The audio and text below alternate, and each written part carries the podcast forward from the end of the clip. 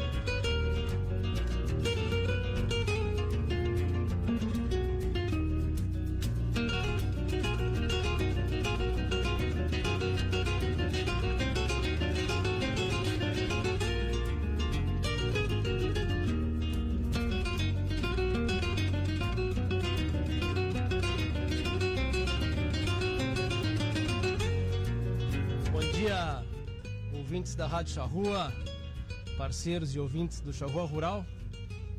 Estamos aqui mais um sábado para poder falar do nosso agro. São agora 9 horas e 5 minutos, 23 graus, umidade 67%, vento de 20,7 km por hora e probabilidade de chuva de 90%. Inclusive, é, aumentou né, para hoje e para amanhã também, né? tinha 13 para amanhã, foi para 21? Tomara. E hoje, tinha, hoje foi para 17, tô certo? Uhum. Uhum. É isso, né? Não, tá aqui agora, vou vendo aqui de novo. Sábado 21 tinha, tinha 7 ontem. Agora foi para 21. E, a on, e para amanhã tinha 17, está em 16. E segunda-feira que não tinha, ainda tem uma possibilidade de 3 milímetros.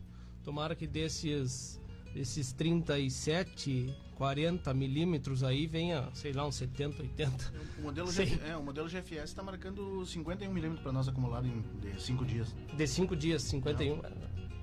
Tomara que venha, não, Ariosto. Toma. Mas muito bem. Bem seco. É, tá, tá tudo muito bem, bem seco, como diz Ariosto.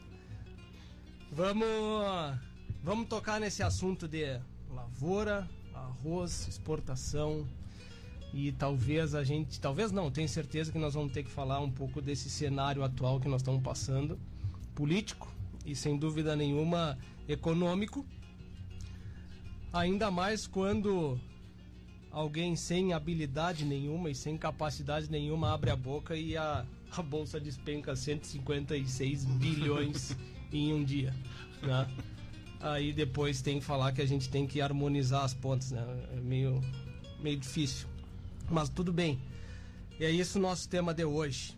Mas para falar sobre isso, está aqui conosco Pércio Greco, diretor comercial da Raiz Brasil. Bom dia, Pércio, tudo bem?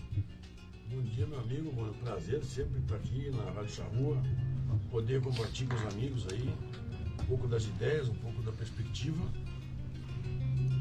e vamos, vamos tocar para frente com esse grupo seleto aí de celebridades. E esse tema tão fácil, né? Assunto, né?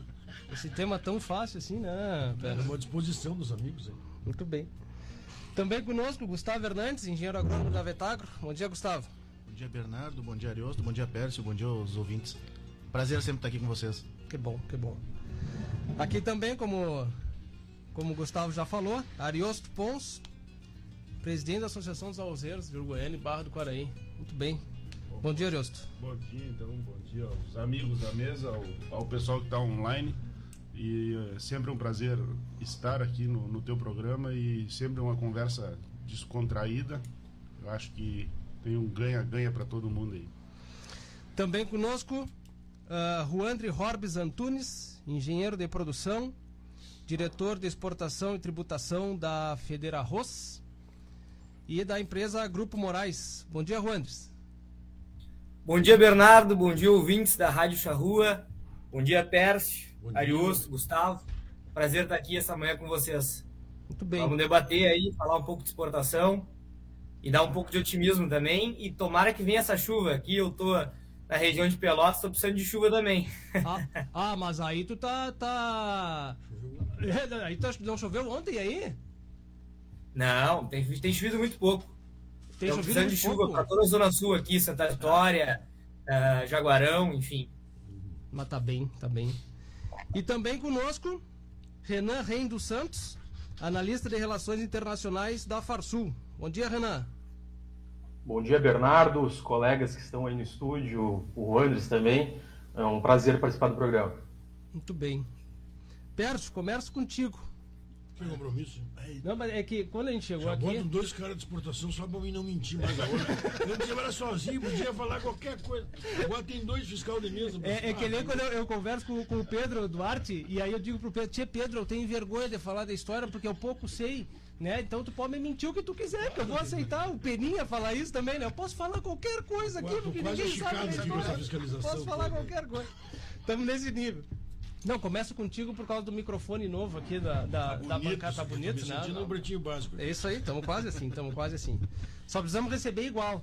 Aí sim, né? Tá bom, né? fica a dica, fica a dica. Fica a dica, fica a dica. Pércio, é, da última vez que a gente veio para veio, viemos e conversamos aqui, você falou da necessidade de exportação, de se manter exportando, principalmente também de troca de ativos, né? Isso. Você falou muito da troca de ativos, vendeu o arroz, investiu o valor é, na, na, na, bolsa, enfim, o que fosse um outro, uma, um outra, uma outra linha de investimento, né? E ser, mas necessariamente de que a gente levasse esse, vendesse esse arroz, né? É, bom, na, na, naquele momento a gente falou mais de arroz, né? Acho que hoje vamos dar uma, uma pincelada nos grãos que hoje nós temos aqui na região. É, mas acho que o cenário agora tá meio. Primeiro, para exportação me parece que tende a ficar bom. Tá? Sim. Uh, relação de dólar também tem. É, se a gente espera um dólar maior, tende a exportar maior, mais. Né? Por outro lado, a gente vê uma, um, um governo que diz que tem que aumentar a quantidade de comida na, na para o povo, né? para aumentar a quantidade de comida para o povo, com uma relação que a gente tem de diminuição de áreas plantadas, exportando mais, com recordes de exportação no mês de outubro, né? baixa do estoque. Como que um governo pode fazer isso se a gente não ter como consequência aumentar a inflação e ter uma intervenção, ação de governamental né, num mercado, numa situação de livre comércio. Né? Mas, enfim, é um, um cenário que eu vejo e gostaria de escutar, começar para a gente conversar, se é esse cenário que tu vês e o que, que a gente tem para possibilidade para frente.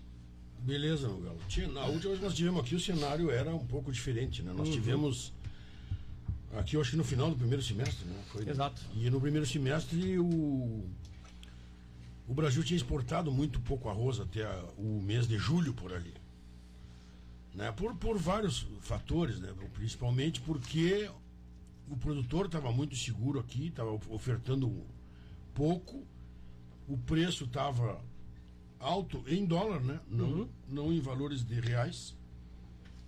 E nós deixamos de fazer alguns negócios, o que se tornou um fato preocupante, porque a balança comercial estava negativa. Né?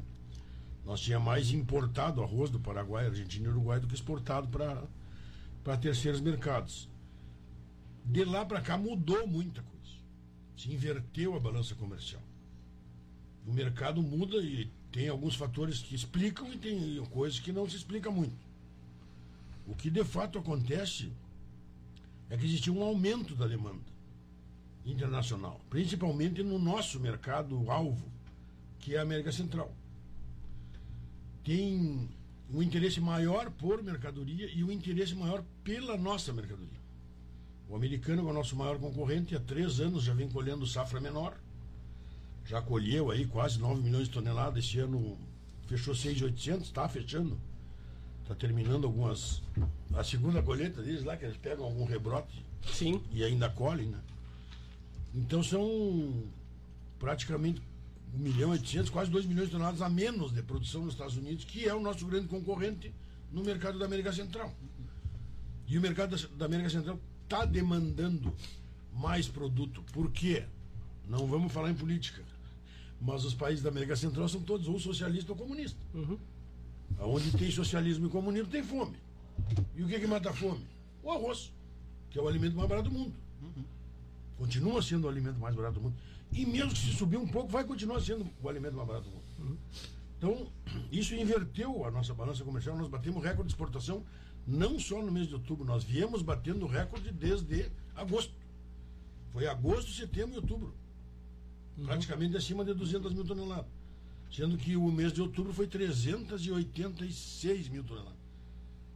É algo perto do absurdo. assim. Quando nós começamos a exportar arroz, nós achávamos que não conseguia exportar 100 mil por mês. Não porque não tinha demanda, porque nós não tinha logística para fazer. Hoje nós estamos carregando de grua no navio, lá no modo campeiro, que eu digo, jurássico, lá nós estamos carregando 10 mil toneladas por dia.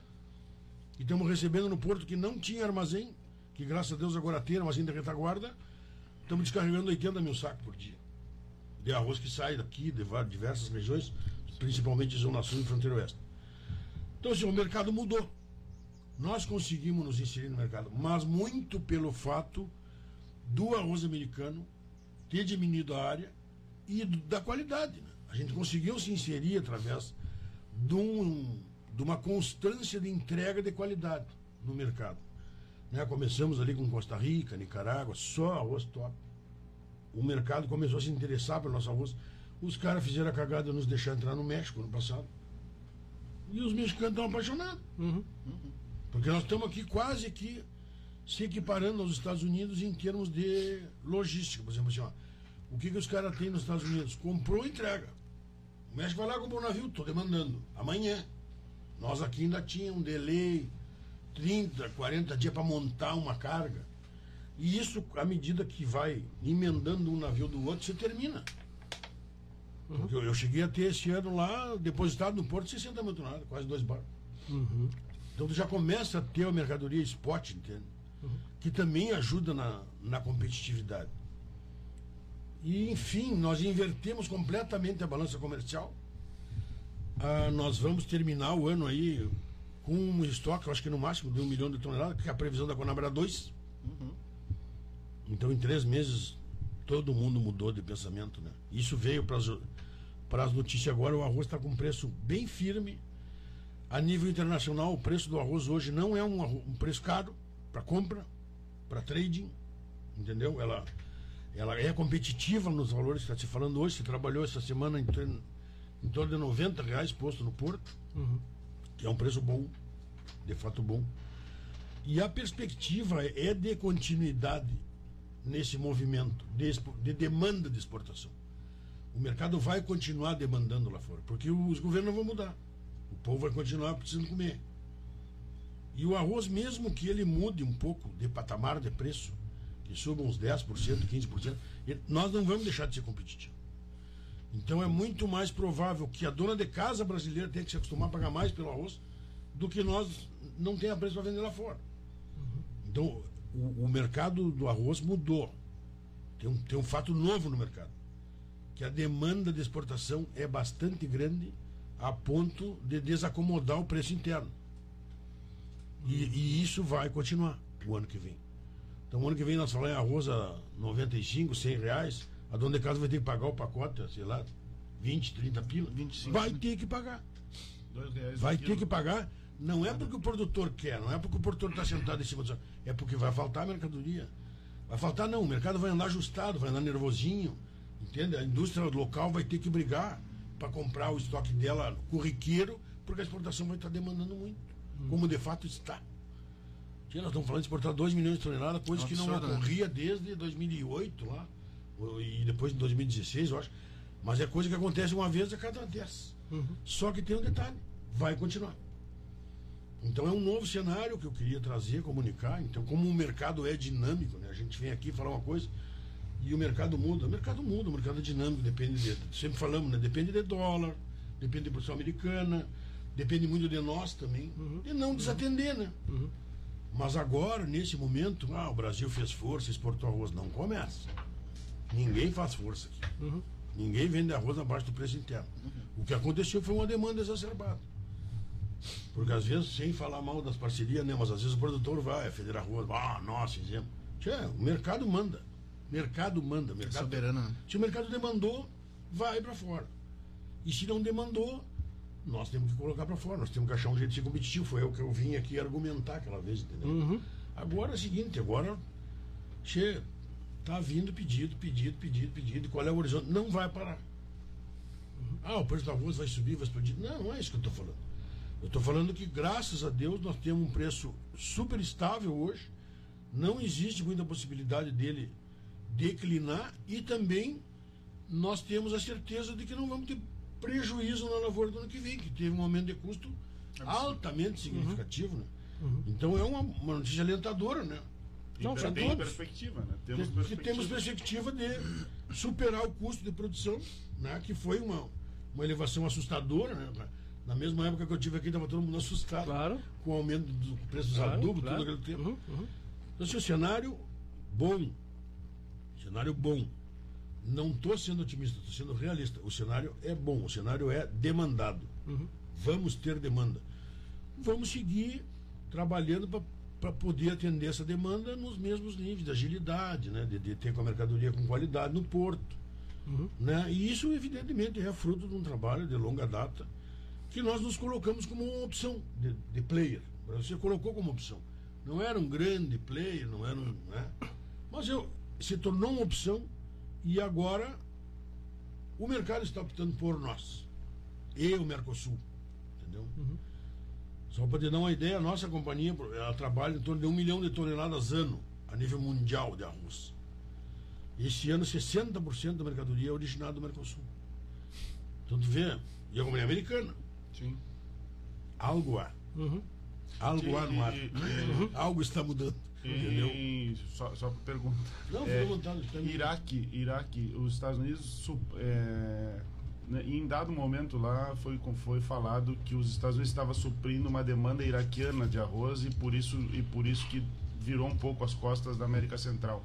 Existiu, não existiu? É Não, foi, foi, foi ao contrário. Os Estados Unidos deixou de fornecer arroz para o Iraque. um tempo. Também, também.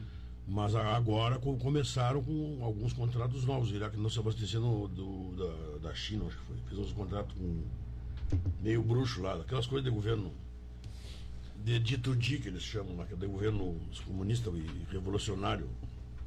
Os Estados Unidos têm um volume menor de exportação Disponível Por- de exportação. não, menor, menor estoque de passagem, melhor saldo exportável, né? E esse ano anda meio fracote de negócio.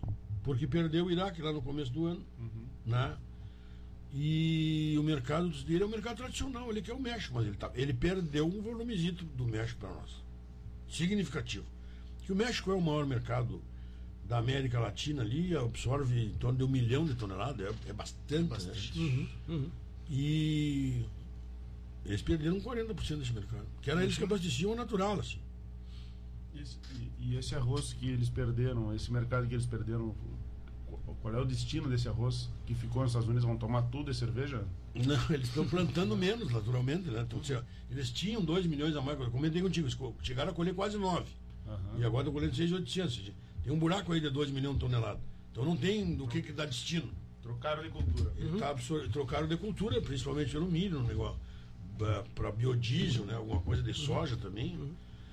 E agora os Estados Unidos estão com um problema, eles têm menos demanda para exportação, tem menos produção, e para ajudar agora o Mississippi está com as. Tá seco? Não sai. Não. Tá com o calado lá embaixo, lá está com dificuldade de descer as barcaças da costa para New Orleans, né?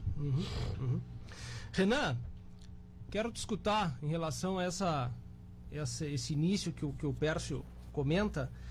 E vocês, tu, tu escreveste, comentaste na, na- no relatório de comércio exterior da Farsul, né? E que teve uma, uma queda na exportação.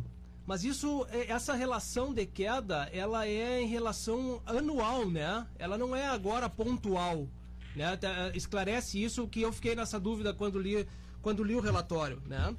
E a outra pergunta que eu tenho Perfeito. que fazer é a seguinte: essa questão da competitividade que hoje nós estamos, da demanda maior, sem dúvida nenhuma, eu acredito nisso, quero discutir nessa questão da diminuição que você tem das áreas plantadas e aí nos, de, nos deixa mais competitivos em relação à nossa qualidade do arroz. Né? Se qual é a tua opinião em relação a isso? Quero discutir. Perfeito. Bernardo, é, essa queda nas exportações do agronegócio aqui, gaúcho é o todo. A gente não está falando de arroz no relatório só. Uhum, então uhum. a gente tem queda, a queda é tanto em outubro, aí é 6% no valor em relação ao outubro do ano passado e 21% no volume. Isso e no acumulado também. Isso é mercado interno? Oi, não, não, exportações do agronegócio gaúcho. Gaúcho. Gerais. Né? Gerais, Isso. de qualquer, qualquer Isso. tipo de produção. Toda, toda a nossa produção de agronegócio. Tudo. Tudo, tudo, tudo. Perfeito. Aí o arroz está lá dentro.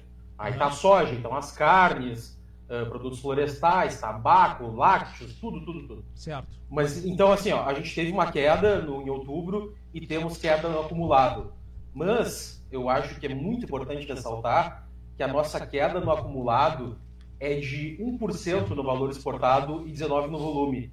1% no valor exportado, com uma quebra aí de 50% na soja em grãos, por exemplo, que é o nosso carro-chefe, uh, mostra que os outros setores estão performando muito bem. Uhum. Então, as carnes estão indo muito bem, por exemplo, o arroz está indo muito bem, o trigo esse ano foi espetacular. Então a, a gente tem uma queda no total, mas muito em relação por causa da estiagem. Não fosse estiagem, seria um ano de recorde, talvez, nas exportações aqui do agro do estado do Rio Grande do Sul. Uhum.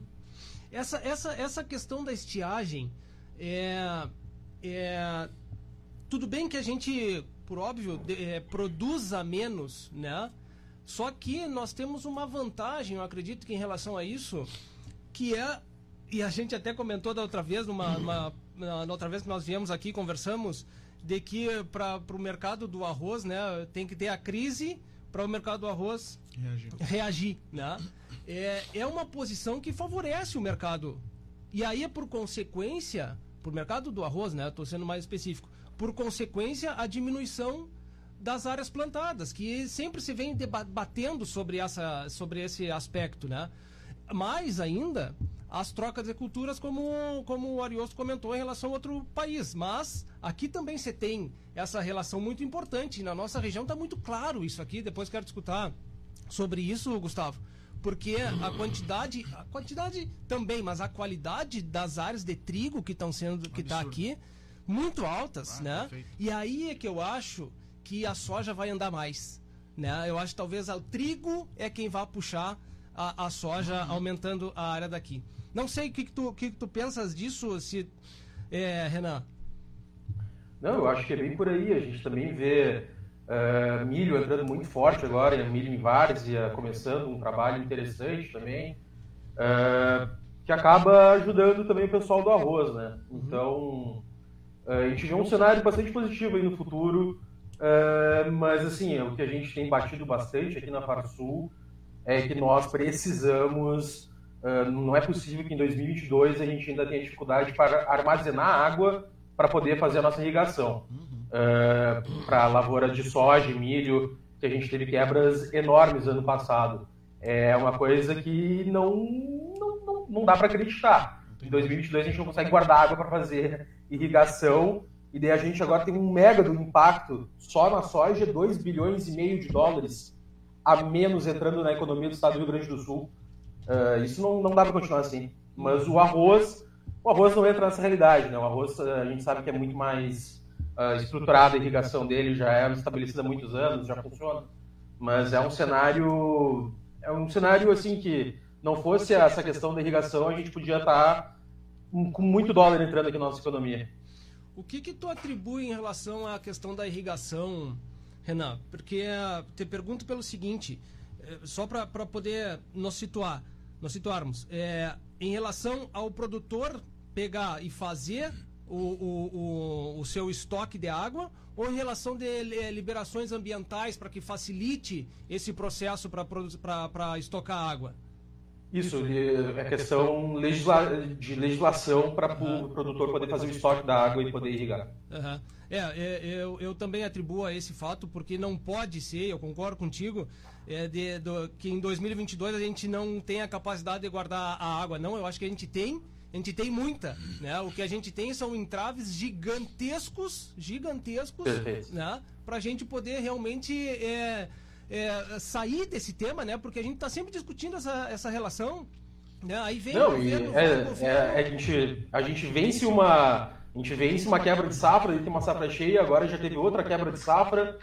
Não dá, né? Não dá para continuar assim. O Estado, é, principalmente a, o Ministério Público e essas instituições que, que são um pouco mais uh, uh, complicadas assim nessa questão, elas precisam botar a mãozinha na consciência e se dar conta que o Estado está perdendo. Isso a sociedade inteira gaúcha perde, porque é dinheiro que deixa de irrigar na economia do interior uh, serviços, várias indústrias, é, todo mundo sai perdendo.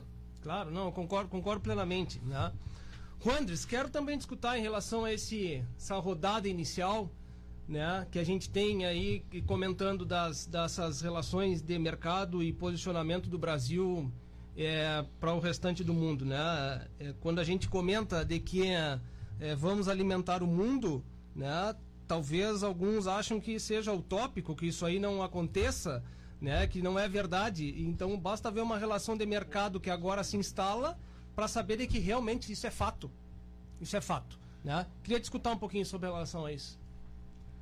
Bernardo, o Pércio colocou já vários, vários temas aí da importância da exportação e da centralidade dela nesse ano para a remuneração do nosso arrozeiro, né? Esse ano, todo o preço foi puxado pela exportação. E a exportação foi tão pujante nesse novo destino que foi o México, que a gente conseguiu enxugar os estoques a tal maneira que hoje a indústria vem se preocupando e está seriamente preocupada com realmente qual é o nosso estoque. Então a gente tem hoje, pela primeira vez, um cenário de competitividade entre indústria e exportação. Isso se deu exatamente por essa demanda, mas também temos que recapitular um pouco a história desse ano. Né? No início dele, o preço do arroz estava elevado, em dólar principalmente, fosse fazer a conversão, porque o dólar estava mais baixo naquele período.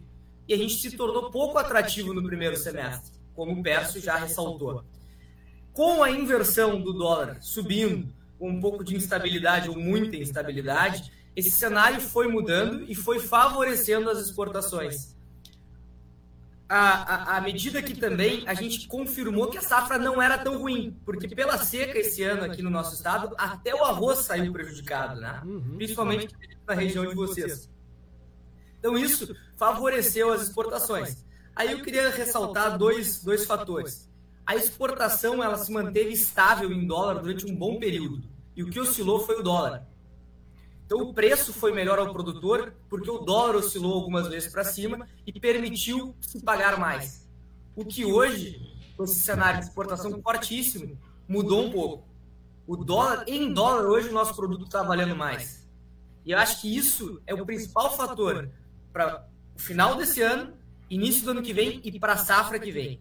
Ou seja, esse fator é positivo e deveria acender um alerta nas indústrias também perante isso para que elas concorram desde o início. Peço vai ficar bravo comigo. Pô, mas tu é diretor de exportação e está dizendo para a indústria concorrer. Não, eu defendo a classe, pô. Entendeu? Eu quero preço bom para o produtor, algo justo. Né? Então, eu vejo isso como a minha primeira consideração. Minha segunda consideração, se me permitires, é uma redução diária. Essa redução diária, o IRGA, nos últimos 10 anos, acertou 9. Mas eu estou na dúvida se ele vai acertar esse ano. E aí convido o Arioso também a, enfim, a vocês a debater sobre esse assunto. Será que vai ser 860 mil hectares ou vai ser menos? Mas eu acho difícil. E em terceiro, aí eu sempre ressalto que tem que pensar cada produtor na sua propriedade, na sua realidade, mas os custos estão elevadíssimos. Não tem mais margem para erro. A margem reduziu muito para o erro. Ou seja, tem que pensar na realidade da sua propriedade se pode ou não colocar outras culturas, rotacionar, pensar em alguma cultura de inverno e usar os seus ativos fundamentais da melhor maneira possível. Eu considero esses três pontos como fundamentais para a nossa agricultura, para o nosso estado. Como negativo, ainda coloco, ainda queria colocar a, as condições de plantio desse ano. Que, Juandres, enfim, Juandres deixa, deixa eu só, só fazer um, um adendo aqui, porque uh, é, como mediador eu não vou deixar o Pércio ficar bravo contigo, tá? Não vou deixar, tá? Mas é aqui assim, a questão é a seguinte, que eu acho que tem um ponto muito positivo em relação a mercado, principalmente, quero escutar tanto tu quanto o Pércio nessa relação. Que é o seguinte, antes sentia a indústria como o principal é, é, comprador, o único comprador, e o produtor estava sobre a mão da indústria constantemente. Não que agora não esteja, mas é, acontece que com a capacidade de exportação que se instala, as tradings viraram, viraram concorrentes fortes da indústria. E esse é um ponto positivo para o produtor. Né? E aí fica, novamente, vamos lá, a questão do livre comércio. Eu vendo para quem melhor me paga. E não para quem eu preciso vender. Essa é uma posição, acho que importante que tem que, também em relação à exportação. E é por isso que eu acho que o Pérez não vai ficar bravo contigo. Perfeito, perfeito, Bernardo. É, exatamente a exportação deu liquidez esse ano, que foi fundamental para o nosso mercado. É, se tu colocar a Rice Company, que o Pércio representa, ela comprou mais arroz se tu comparar com 2021 do que a Josapar, ou seja, ela só perderia para Camil em volume de compra em casca, o que é fantástico, pensando do ponto de vista, como eu disse, da liquidez e para a fomentação da concorrência entre elas, né? E aí eu vou deixar o Pérez falar um pouco. Estou certo ou estou errado? Não, tá certo, tá certo, tá certo. É, o, o, o que está bem estabelecido, né, Tia, que é, a gente tem que agradecer também, né? É que realmente existe uma demanda de, que é a mesma demanda que sempre existiu na América Central, está aumentando um pouco a demanda, é, se nós considerar só eles lá o aumento de demanda deles é muito pouco. O que está aumentando a demanda é para nós. Em função de todos esses fatores que eu falei do americano, né? Uhum. E isso é uma coisa que a gente tem que frisar que assim, ó, o mercado mudou. Esse ano o mercado vai trabalhar, já, já trabalhou um pouco de maneira diferente, mas a gente não está notando. Mas o ano que vem vai ser nítido. O seguinte, as três vão estar tá concorrendo com as indústrias todos os dias. Aí, vai ser um mercado diário, um mercado direto, né? fluente, entendeu? esse ano para exportar 2 milhões de toneladas, nós estamos falando que tem que sair é, 180 mil toneladas mais ou menos mês, né? Uhum. Isso é um volume, de média, isso é um volume super interessante. É um volume que realmente ele concorre. Se foi. É, é claro que foi, a maioria foi no segundo semestre, por isso que deu essa correria. Agora, se tu pega durante todo o ano, isso aí ficar fluido, o mercado vai ficar muito mais líquido. Uhum. Vai ficar muito mais líquido. O cara abre a boca, vou preciso vender arroz, tá vendido. Como o arroz, vamos buscar quem paga mais só. Uhum. Entendeu? E aí é que o bicho pega, que eu estou dizendo que vai mudar o patamar, porque o mercado internacional pode pagar mais do que está pagando. A indústria local talvez não, porque tem que haver um, haver um movimento de acostumar o mercado interno a pagar mais. Uhum. Sabe, sabe, quem, sabe quem perdeu, Andres? Nós estamos falando da indústria nacional e, do, e das trades da exportação. Nós estamos esquecendo quem perdeu a mão, eu acho, nesse, nesse ano total são, são os atacados, os atacarejos, esses monstros Sim. aí que nós temos que se formaram. Estava né? acostumado a ditar as regras. E aí o que uhum. acontece? Esses caras ditavam regra, ditavam regra. Uhum. A indústria nacional achacada pelo, pelos atacados, e realmente eles vão lá e digam, eu te pago tanto, eu te pago tanto a indústria nacional não conseguia remunerar o preço, o preço que a exportação estava pagando. Não conseguia, realmente não conseguia. Agora vai ter que conseguir. Tá, mas só que daí o que, que acontece? Ela chegou no, numa maneira tal de que, como ela não conseguia repassar preço, os atacados apertavam de uma maneira, elas começaram, começaram a diminuir venda. Tem indústrias nacionais, que tu sabe, que estão exportando arroz em casca que é mais uhum. vantajoso exportar arroz em casca do que vender, eh, vender pro, produto pronto no mercado nacional. Para te ver a incoerência da coisa. Aí o que está acontecendo hoje, Pércio? o atacado se deu conta. Os caras pararam de ofertar, pararam de ofertar. Não, Ou botaram cota, né? Não, o, o, o cara quer comprar 10 carretas, não, te vendo duas. Não, não, te vendo. Não, não mas eu quero 10. Eu digo, não, louco, te vendo duas. Até eu te vendo 5. Mas é, por, é portar o preço. E agora mudou um pouco essa relação. Nesse, eu te digo isso no, no último mês, porque no primeiro semestre foi horrível. A indústria nacional achacada, o produtor vendendo por um preço um pouco melhor para exportação, eles tendo que pagar, e o mercado nacional querendo pagar preço paraguaio. Paraguai. Né? É, é verdade. Tá? Aí então estava achacada a indústria nacional, realmente estava. Eu, eu acompanho bastante as indústrias. Então aconteceu isso daí, é um fato que aconteceu, e, e agora no segundo semestre parece que virou a chave. Né? Eu, é o que eu estou vendo, não sei se é, o Wanderers. É, é, existe, um, existe um delay aí, né? Que é a, essa rapidez com que o mercado internacional entrou com essa demanda e acostumar o varejo uhum. e a uhum. dona de casa pagar mais pelo produto. Sim. Essa mudança cultural que eu estou dizendo que vai acontecer, mas ela demora mais para acontecer do que a demanda vida lá de fora, entendeu? Uhum. Isso que vai ficar um pouco desajustado. A indústria já está sofrendo, né? Uhum. Essa, essa, pressão toda aí de ter que competir com a, com a exportação e ter que a, a, agradar os mimosos lá. Sim. Que é os que toda a vida achacaram eles, entendeu? Uhum. Isso vai ter que acontecer. O patamar vai ter que mudar. Seja, o arroz que sempre foi um alimento muito barato, vai continuar sendo barato, não muito. Entendeu? Sim, claro. Essa é a diferença. Mas não é que vai ficar caro. barato. Arroz não é uhum. é caro nunca, né? Uhum. Não. Vai deixar de ser muito barato para ser barato. Uhum. Tá. Não, e a gente tem, depois a gente entra até na discussão quando começa a subir o preço do, do, do, do arroz. Aí começa a discussão, a troca do arroz pela massa. Lembra que sempre. Começa na Maria Braga usar colar de arroz. Né? É, é. Não, aí, é. Tchê, aí não, não tem fundamento. A relação não, também não, não é favorável a nada para a massa. Né? Na, enfim. Ainda mais agora. Né? Ainda mais agora com o preço do trigo. Né? É, eu acho que a gente precisa ter um, um falar um pouquinho, Gustavo, dessa questão de área plantada né? E o que, que a gente tem de previsão aí dessa área plantada, como bem acho que foi o, o, o Wanders, né, que comentou se iria aumentar ou não iria aumentar, né? Qual é a tua ideia em relação a isso? E o que que hoje nós estamos, o que patamar hoje nós estamos aqui da área de plantio em Uruguai? Tá. Da nossa é, região, né? Não, Sim, exatamente. E, o, o Wanderers pode dar o pitaco dele lá, ele está numa região claro, também. Claro, também produz bastante, também, né? E, e eu acho que eles trocaram bastante de cultura, né, Wanderers? Eles mexeram bastante na matriz deles, né, produtiva, então é, é bem interessante isso aí. Assim, Bernardo, porque a gente tem, tem visto hoje e conversado muito com os técnicos, é, nós temos sim uma redução de área, eu acredito que vai fechar muito próximo, até em, em, no encontro que o Andres falou, ao número do IRGA. Eu acho que nós vamos fechar entre os 850, 900. Vai ficar por esse número aí. Nós vamos ter uma redução em relação ao ano passado. Uh, aqui pro lado de Itaqui, São Borja, é, é, é, gritante a redução de área. Muito em função da água.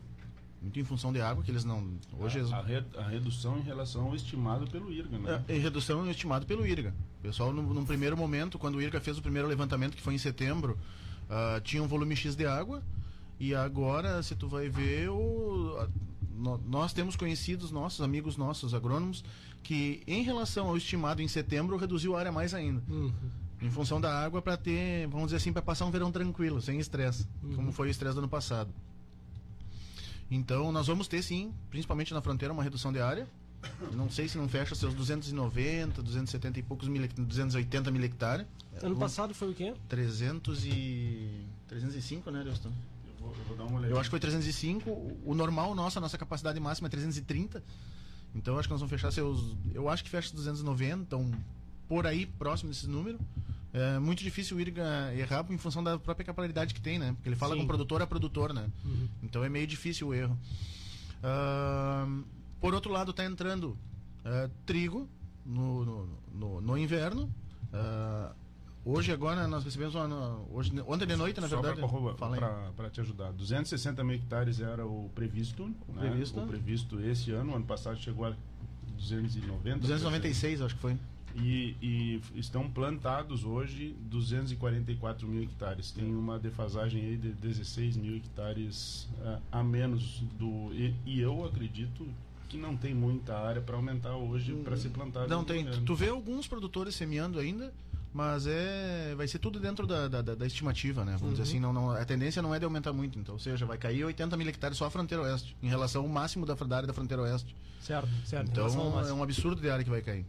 É um município de Uruguaiana, dentro da fronteira oeste, que vai reduzir a área de- em redução de área de plantio.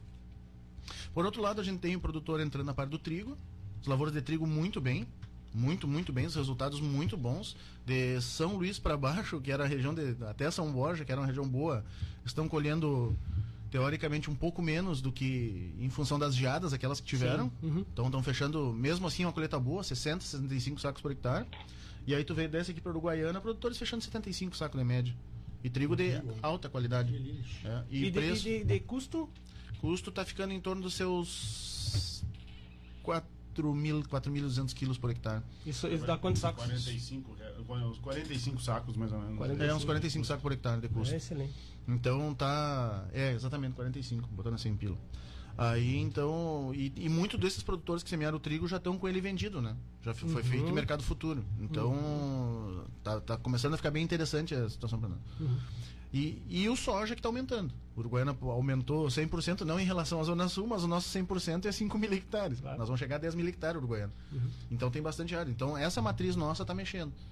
Ela está mexendo e vai ser bastante interessante para a nossa região isso aí.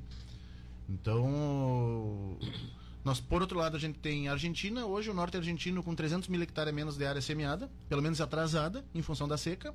Nós temos a Argentina que vai produzir De arroz? De, não, de soja. De soja. De soja. A arroz a Argentina vai reduzir em torno de 15%, se eu não me engano. Aham, falei com o Antônio Sobrinho ontem. ontem É foi 15%, sobre isso, né? E tem uma redução de área seca é grande, É ou absurdo. se não igual, maior do que a nossa. O arroio ali onde eles plantam em Coroçuquati. Tão acho tudo que é seco. o Miri, Miriai, Não, ali é o. Qual é o nome ali? Daqui a pouco eu Bom, eu não sei. Mas ele me disse, Arosto, eu nunca vi seco no, no- desde que a gente chegou no- na Argentina aqui, faz 60 dias que não corre água. Exatamente. Tu pega o Uruguai já com uma estimativa de. Estava com uma estimativa de 8%, vai reduzir mais. Tenho conversado com o pessoal do Uruguai, vai reduzir mais. Está entrando soja nessas áreas de arroz.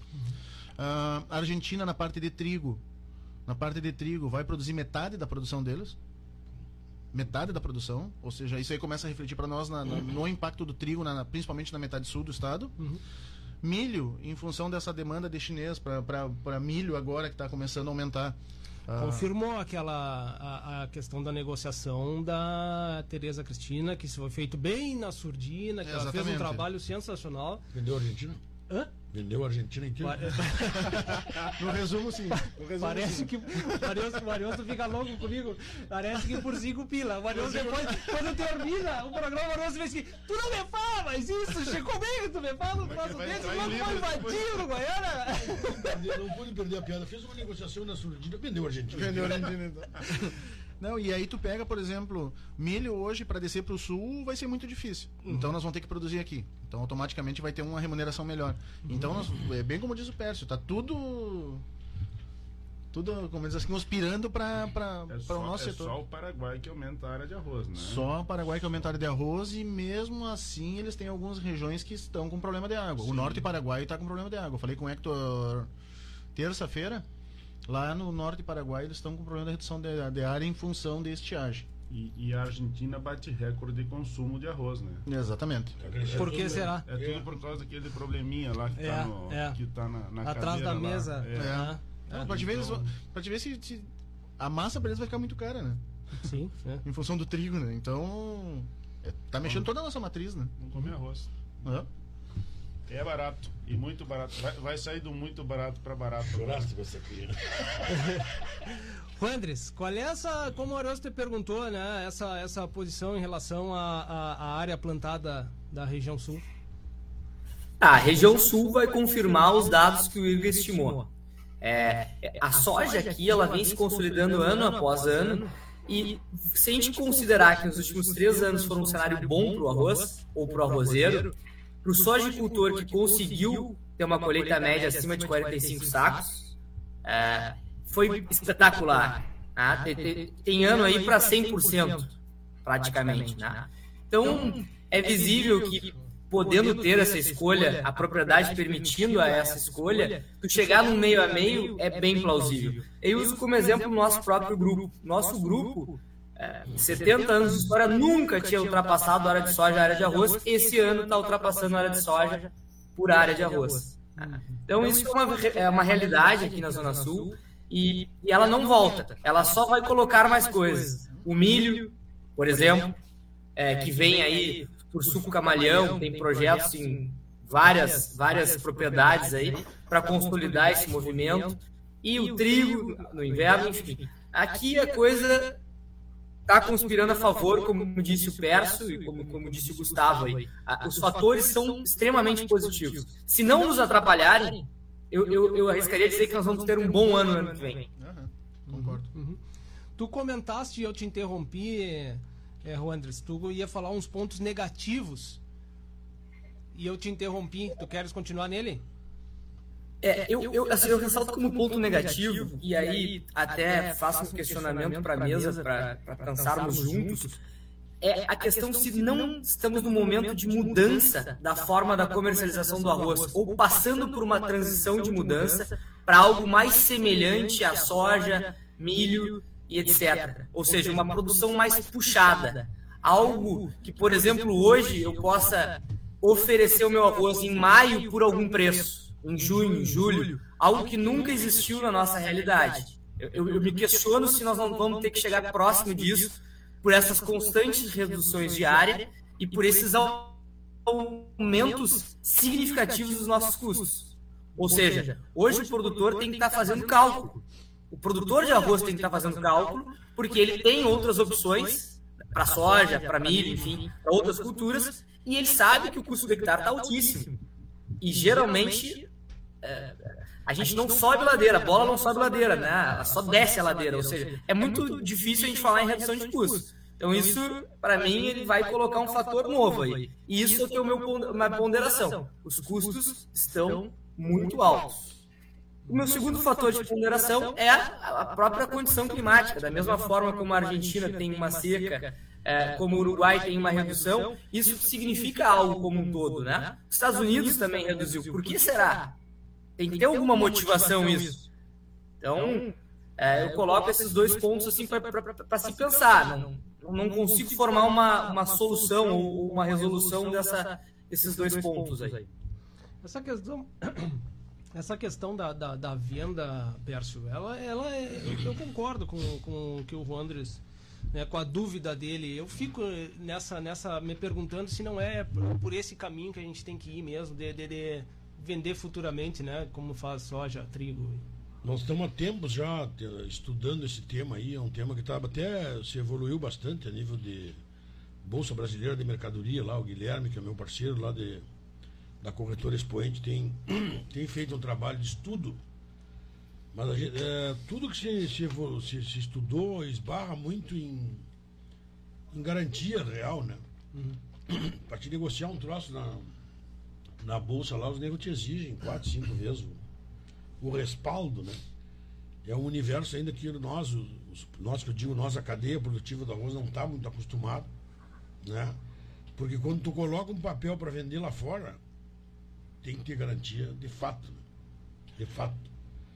E o nosso histórico, infelizmente, né? Da cadeia produtiva do arroz não é dos melhores. Né? Uhum, uhum. Nós já, já fomos ranqueados lá como os 10 maiores devedores do Banco do Brasil há uns anos atrás. Então a gente tem que mudar toda essa mística aí.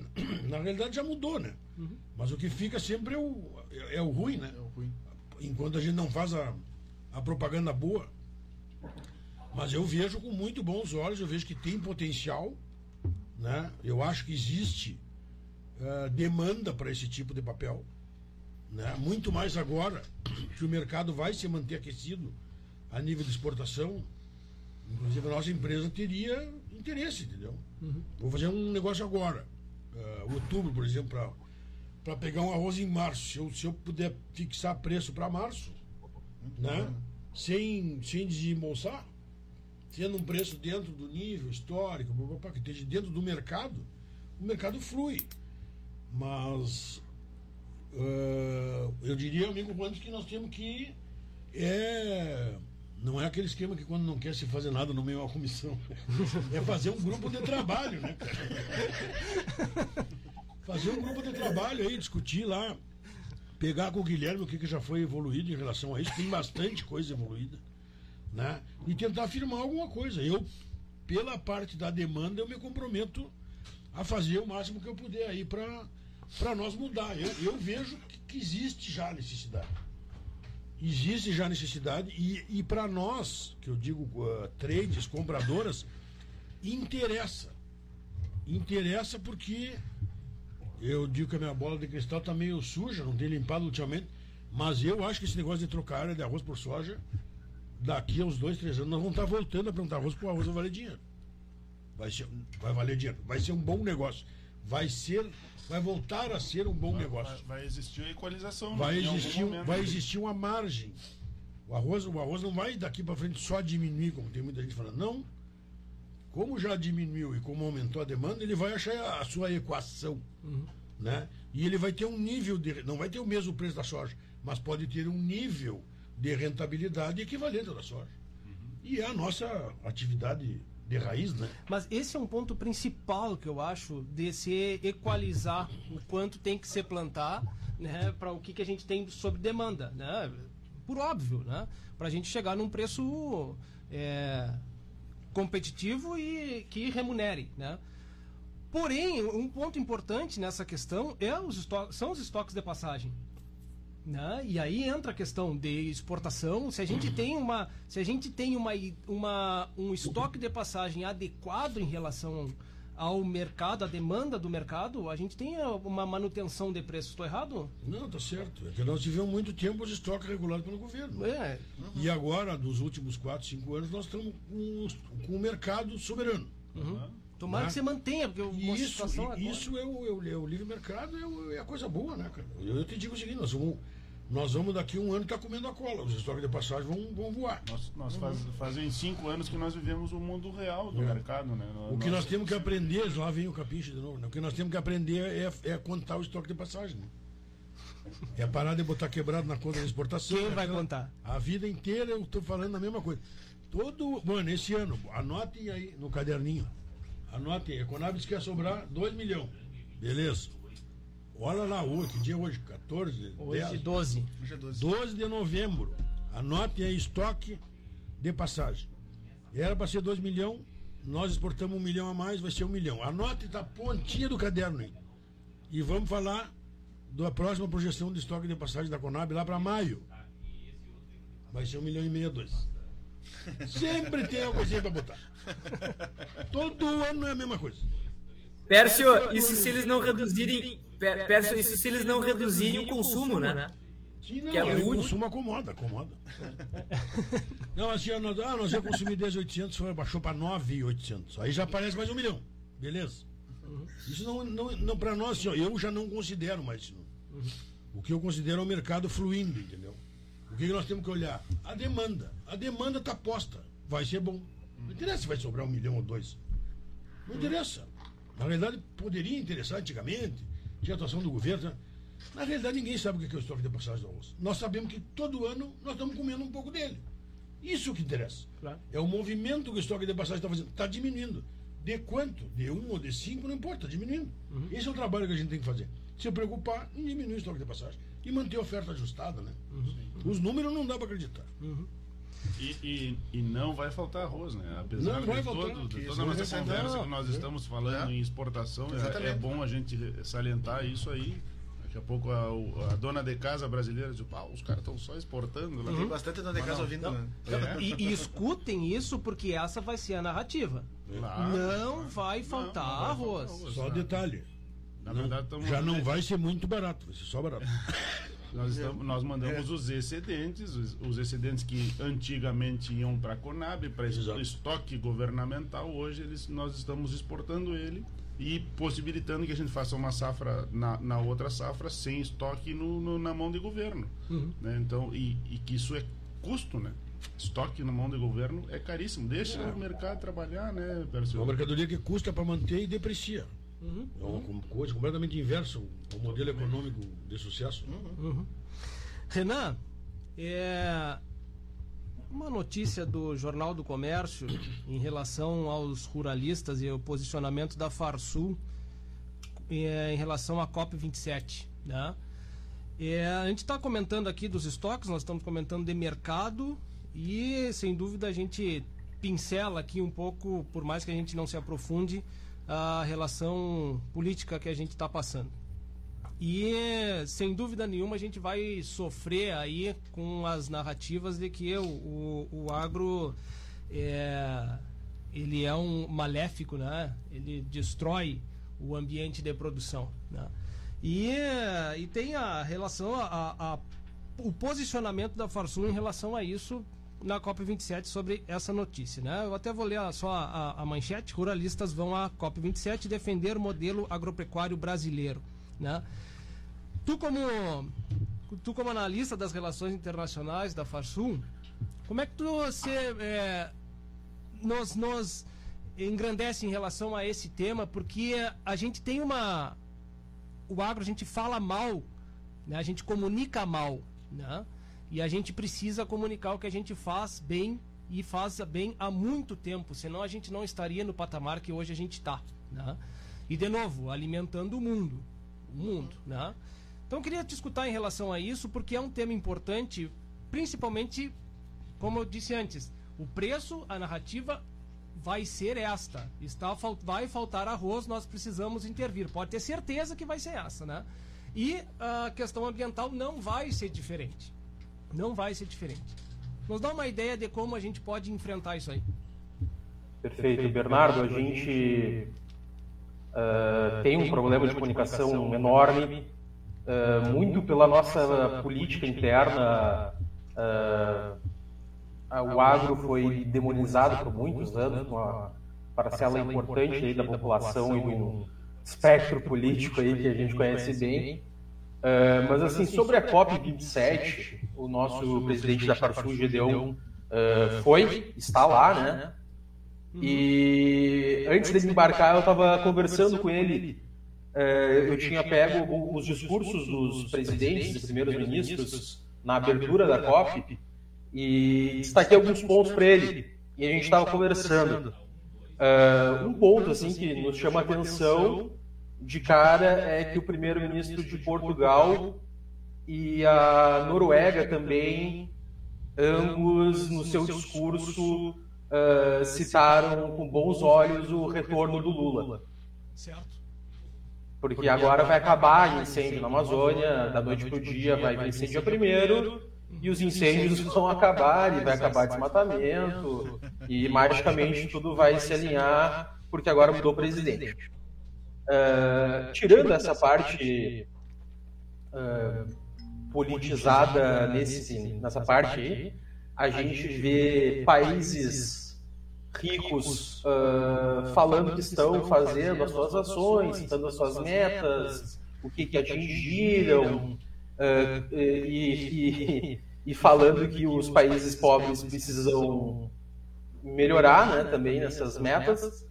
A gente vê os países uh, em desenvolvimento e africanos, principalmente de como é na África, uh, no Egito, a COP tem uma presença africana muito forte esse ano. o pessoal falando que sim, estamos dispostos a fazer, mas precisamos de financiamento para fazer isso.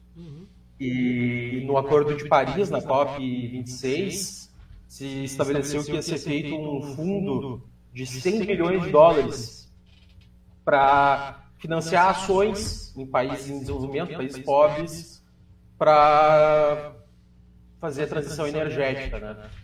E o que se vê e o que os países estão cobrando hoje dos ricos é que esse dinheiro não apareceu.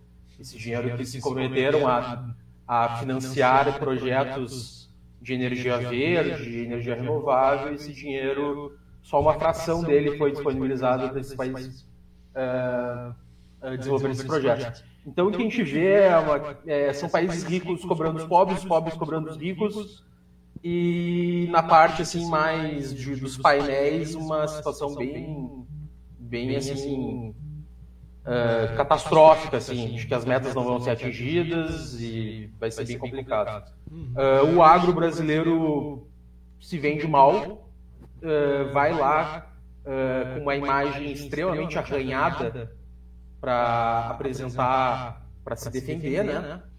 Uh, e um trabalho importante que eu já vi de exemplo e que eu acho que precisava ser feito muito mais foi quando o pessoal da CNA trouxe aqui no Rio Grande do Sul uh, embaixadores e adidos agrícolas de diversos países, uh, muitos europeus, para conhecerem a realidade da nossa produção.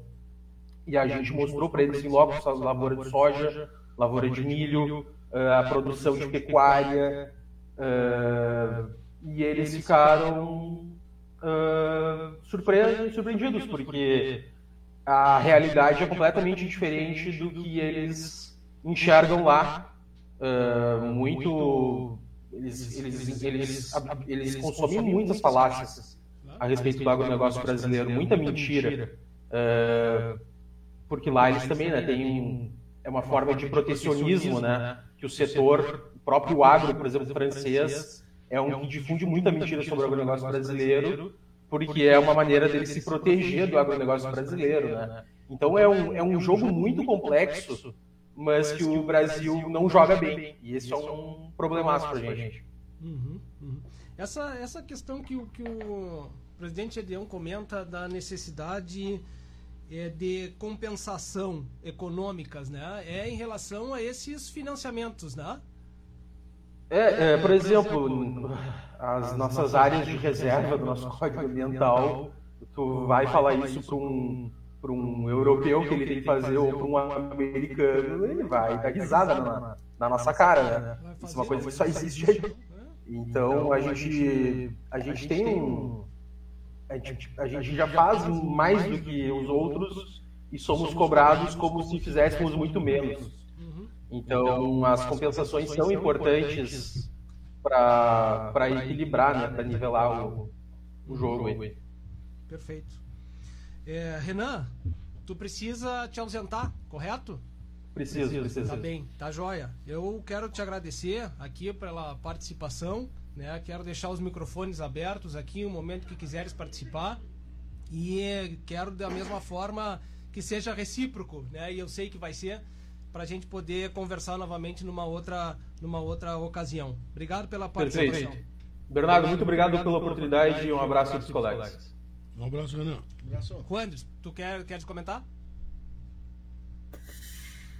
Eu gosto muito de um colega do Renan, o grande Antônio da Luz, quando ele fala sobre a política de estoques da Conab.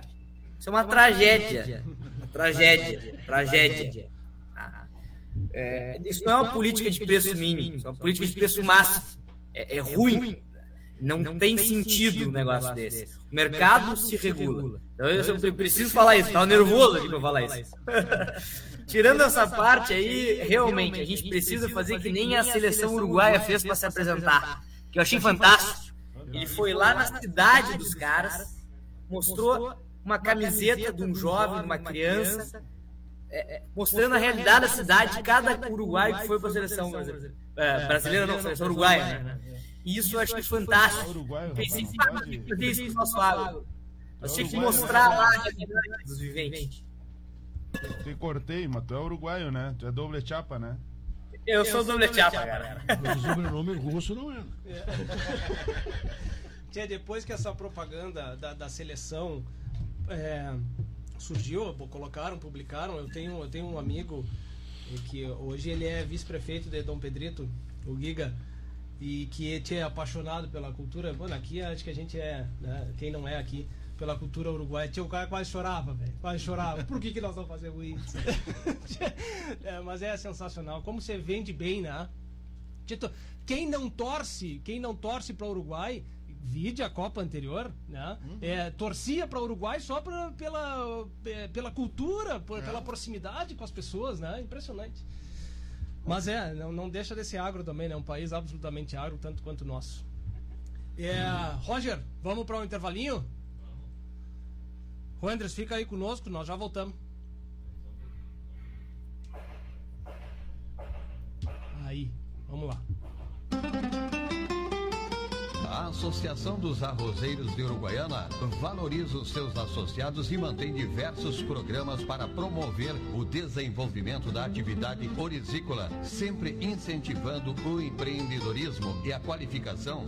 Temos orgulho de nossos parceiros que participam ativamente do nosso agronegócio. Braços fortes que produzem o alimento, geram renda e criam oportunidades. Você que cuida também da sua lavoura, merece uma instituição que cuide bem de você. A Associação dos Arrozeiros de Uruguaiana. Desenvolvimento se alcança com trabalho e parceria.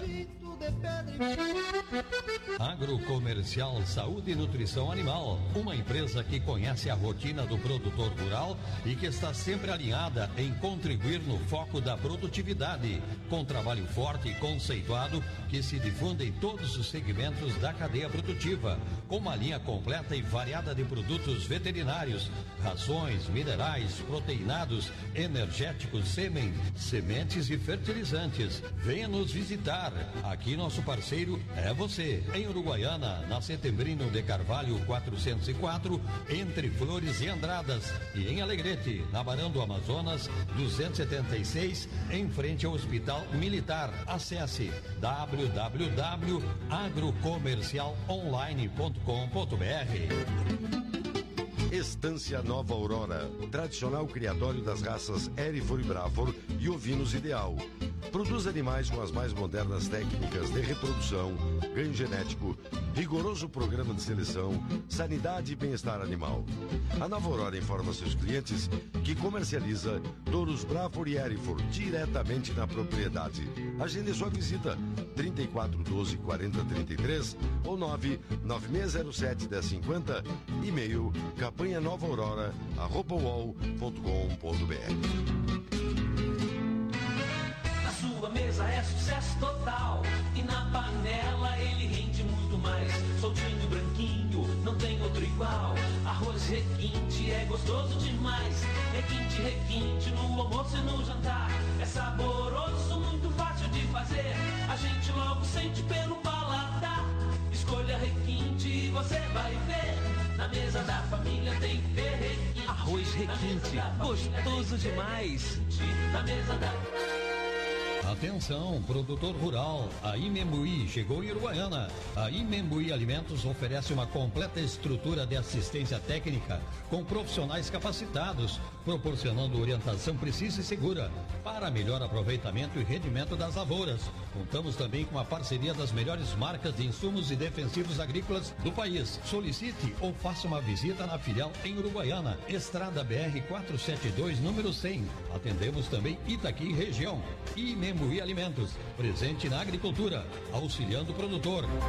Instalando o Integro em sua lavoura, você pode monitorar seus levantes hidráulicos à distância em tempo real, podendo acessar os dados dos equipamentos a qualquer momento através de um celular, tablet ou computador, com diversos modelos à sua disposição. O Integro se adapta às suas necessidades. Integro, tecnologia nacional, desenvolvido em Uruguaiana pela Eletroeste. Eletroeste, a energia que você precisa. Na Flores da Cunha, 2350. Os impactos gerados pelo Fundo Social Sicredi são imensuráveis. No momento que nós falamos em mudar a vida de jovens que estão inseridos numa comunidade de vulnerabilidade social, muitos desses alunos estarão nos escritórios, estarão fazendo negócios conosco ou quem sabe estarão aí empregados num dos órgãos de controle aduaneiro. Isso aí é como a gente fala, transformar vidas e realizar sonhos. Assista no canal do YouTube da Sicredi Essência as histórias dos projetos de educação e cultura apoiados pelo Fundo Social. Muito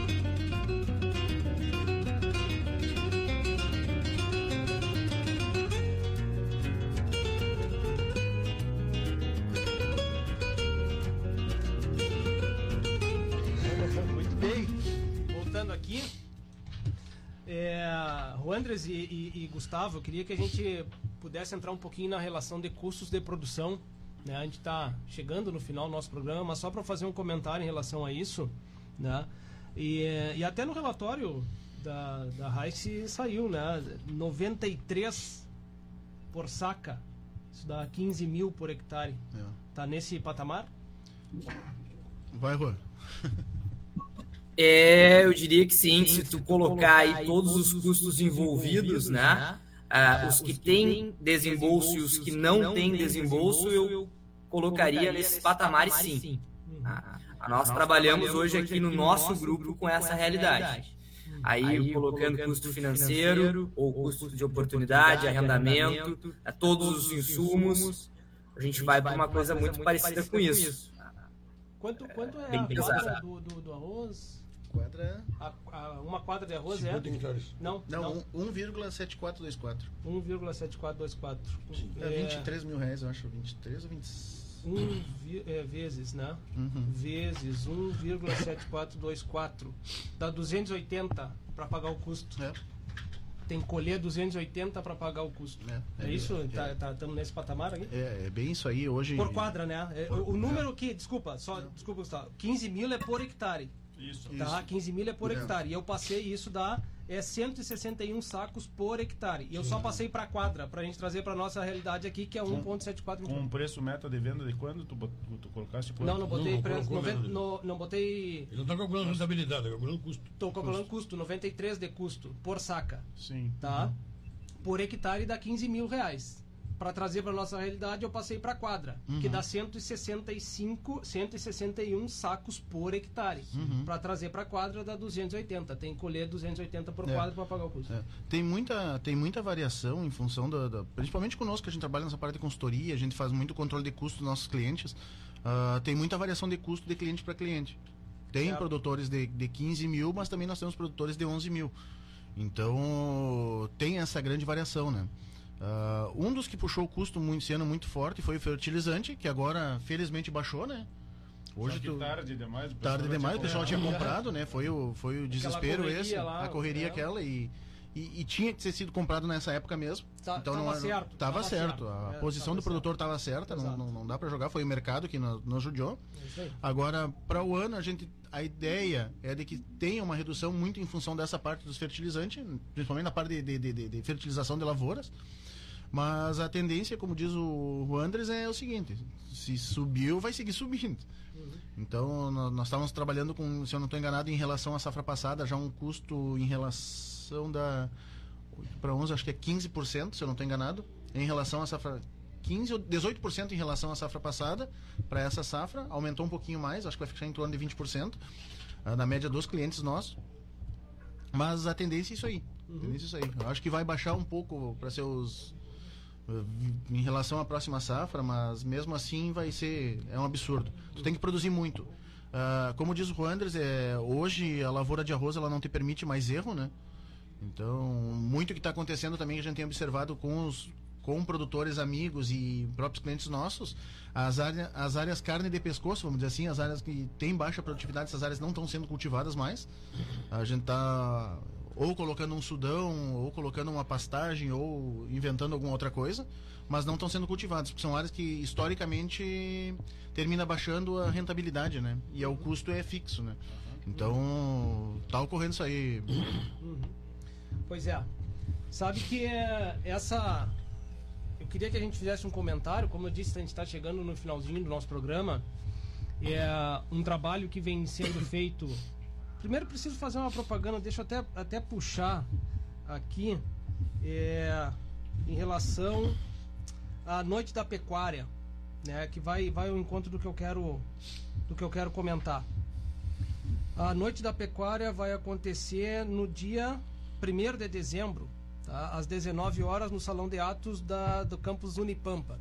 E o tema é De Olho no Material Escolar. A gente vinha aí. falando sobre, sobre a questão da, da, da COP, né? das narrativas que a gente vai é, é, sofrer aí.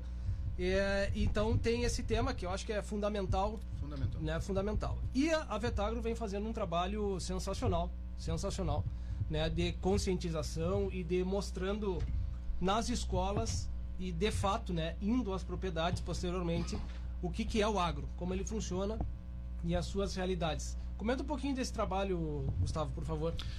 É, Bernardo, na verdade isso aí é um, um trabalho que surgiu de uma ideia do o Ramiro um dia analisando um, poli, um polígrafo, não, um livro de escola do, do, do, do filho dele e Pessoal falando um Se pouquinho. indignou. Pessoal falando um pouquinho, pouquinho bastante mal do agro.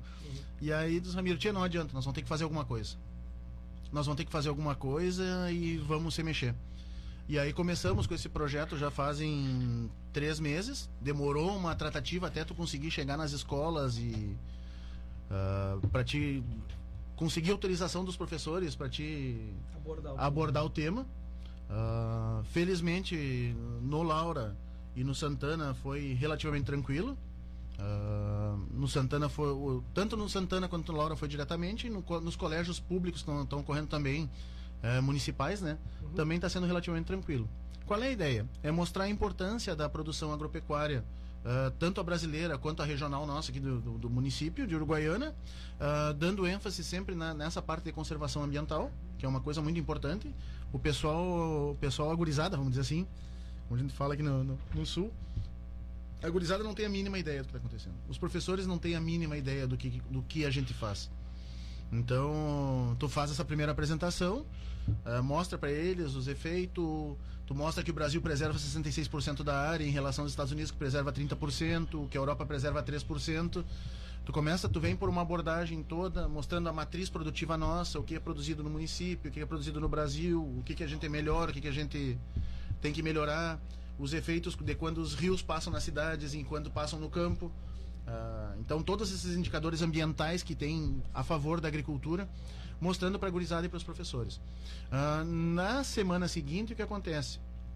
Ah, as escolas locam um ônibus e essa turma que passou por essa aula vão em loco mesmo ver nas propriedades. Então, vão ver ah, produção pecuária, vão ver a produção de eh, agrícola e e faz um fechamento depois com, com todo o pessoal. A gente entende que isso aí é, é de extrema importância justamente para preparar essas novas gerações. Tu, tu, tu conversando, tu fazendo a palestra, apresentando para a gurizada, tu começa a ver que tem uns que chega a brilhar os olhinhos na hora que tu começa a falar em agricultura, sabe? E a gurizada que até então no, no colégio, de certa forma, é meia, meia. Tu não consegue se expressar, né? E, e- e- e tem resultados bons, sabe? Tem pais dos alunos, porque nós estamos trabalhando com turmas de quinta série ainda. Ah, no- nos nas três escolas é turmas de quinta série. E, e os pais desses alunos, como a gente participa da, da- dos grupos de futebol e a gente tem o convívio diário, eles vêm agradecer porque a gurizada chega transformada em casa, falando bem da agricultura e já com outra cabeça, sabe? Então, tá- acredito que está surgindo efeito.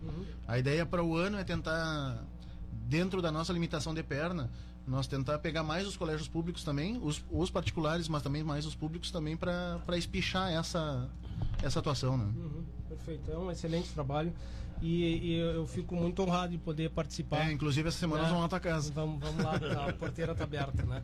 Agora eu entendi por que, te convidam para o futebol. Não podia ser pela qualidade, né? Devia ser por algum trabalho é, coadjuvante que ele estava fazendo. Não podia ser. Esse né? troço aí a gente só chuta a bola. Futebol a gente joga muito pouco. Agora, agora eu entendi. Muito bem. Uh, Juan Andres, a gente está encerrando, né? A gente tem aí dois, três minutinhos, dois minutinhos para cada um para a gente poder dar uma mensagem final. Né? Obrigado pela participação e eh, obrigado também por esse otimismo que está depositando aqui no nosso, no nosso, através do microfone, né? No nosso programa aqui para o produtor. Obrigado, Juan.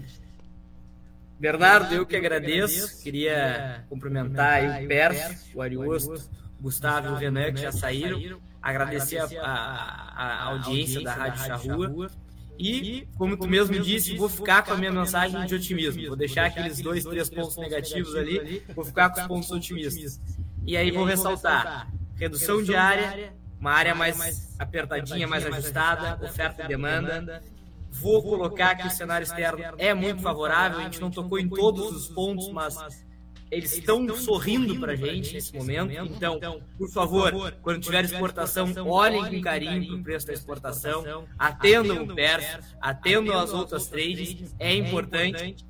E, por último, o produtor tem que fazer uma boa gestão do caixa. Também não adianta só ir lá para os custos. Então, faz uma boa gestão do caixa, vende a soja na hora que tem que vender, faz a estratégia do fluxo e vamos embora, porque a agricultura não pode parar. Nós alimentamos o Rio Grande do Sul, nós alimentamos o Brasil e estamos alimentando as Américas.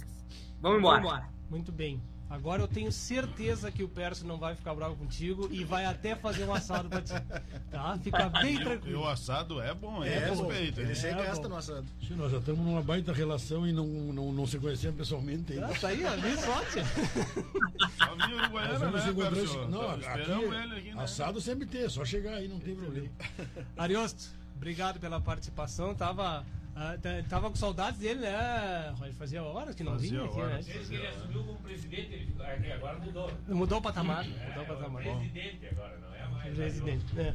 Muito bem, obrigado. É, então tá, só é, eu quero agradecer então o convite e quero só, só por último parabenizar a Vetagro, né, por, por esse Muito bom. programa que eles estão fazendo aí na- nas escolas, por a Associação dos Arrozeiros à disposição também nesse, nesse programa de vocês e a CAU se quiserem conhecer uma unidade de secagem do, do, do- de beneficiamento desse arroz, está à disposição também. E também quero parabenizar o produtor, o arrozeiro uruguaianense que comprou a ideia da exportação, Pércio. Né? É, tu sabe bem nós fizemos um negócio grande essa semana de exportação e o pessoal prioriza hoje os negócios de exportação. É, a CAU esse ano bate, vai bater o recorde da- de, de volume exportado lá, lá com vocês, Que com a bonito. empresa do Pércio. Que bonito. É, vamos hoje já negociamos mais desse são 60% do arroz que nós negociamos da cooperativa foi para exportação. Que bonito. Então, parabéns ao produtor de Uruguaiana que comprou a ideia é, o, que o Pércio vende, né? E eu acho que é uma acho que a ideia é que hoje é, nos leva a ter o preço de mercado que temos por causa disso daí. tá? E, e então agradecer então mais uma vez e aí eu, e eu acho que faltou tema para conversar o Andres falou semana que vem estamos aí de novo então Perfeito. Tá, fechou, fechou, Roger. Fechou. Gustavo. Bom, Bernardo, Obrigado. pra- é, é sempre um prazer né, estar participando contigo aqui, com, com o pessoal na, nesse programa. Estão à disposição. Ah, uma coisa que eu, não, que eu esqueci de comentar desse projeto é o seguinte: ah, após a palestra, ah, são sorteadas um quiz, nessas brincadeiras que tem de, de gurizada nova, esse negócio que o cara não entende como é que funciona, mas funciona. Ah, são cestas com os produtos produzidos em Uruguaiana. Então, sempre no final são duas, para que dependendo da quantidade de turmas, é uma cesta por turma que são produtos produzidos à base em Uruguaiana. Queijo, doce de leite, tudo. Então, essa é a ideia. Bom, pessoal, então agradecer, né, de no- novamente. E, bom, bom final de semana a todos. E vamos pra frente. Não podemos Continuamos frouxar. na luta. Continuamos na luta. verde amarelo aí, né? Continuamos na luta. Não podemos desistir do Brasil. Muito bem. Pércio, novamente, obrigado pela participação, obrigado por ter vindo, né? Acho que fica o compromisso, né? De, de continuar essa forte essas exportações, mas principalmente do assado que a gente. O Andres, Esse é o principal, o né? Andres o- né, a exportação tá, tá feita já, né, tchê? Vamos agora. Bernardo diz, vem de uma vez que eu tô louco coisa. Obrigado, Pércio, obrigado, como sempre. Vamos fazer o programa ao vivo ele assando. Exato, exato. Tia, satisfação sempre estar aqui, né? Poder. Uma satisfação sempre estar aqui com, com os amigos aí, principalmente, né? É a parte de uma relação de negócio que, graças a Deus, tem evoluído bem. Estamos criando uma relação de amizade aí, somos do mesma cidade, né? Torcemos pelas mesmas causas, né? Temos um arroz na veia, né? Eu sou um vibrador pelo arroz, né? Quando os caras se param a falar em trocar a área de arroz, eu digo, não, vamos cal- calmadinha. Tá segura, né? Vamos resolver isso aí, só precisamos de um pouquinho de tempo, entendeu? Não vamos frouxar assim, não, começa, troca, troca, calma, meu, não precisa abandonar de vez. Eu tenho um cenário bastante bom, né, cara, pela frente aí, tá muito clara a coisa, né? E principalmente quando a gente chega, né, Adeus, com a conclusão que é o seguinte, nós vamos cobrir os custos, beleza? Estamos agarrados, né? A partir daí, é legítimo, tudo é lucro. Sim. Não tem outro raciocínio, né? Exato, exato.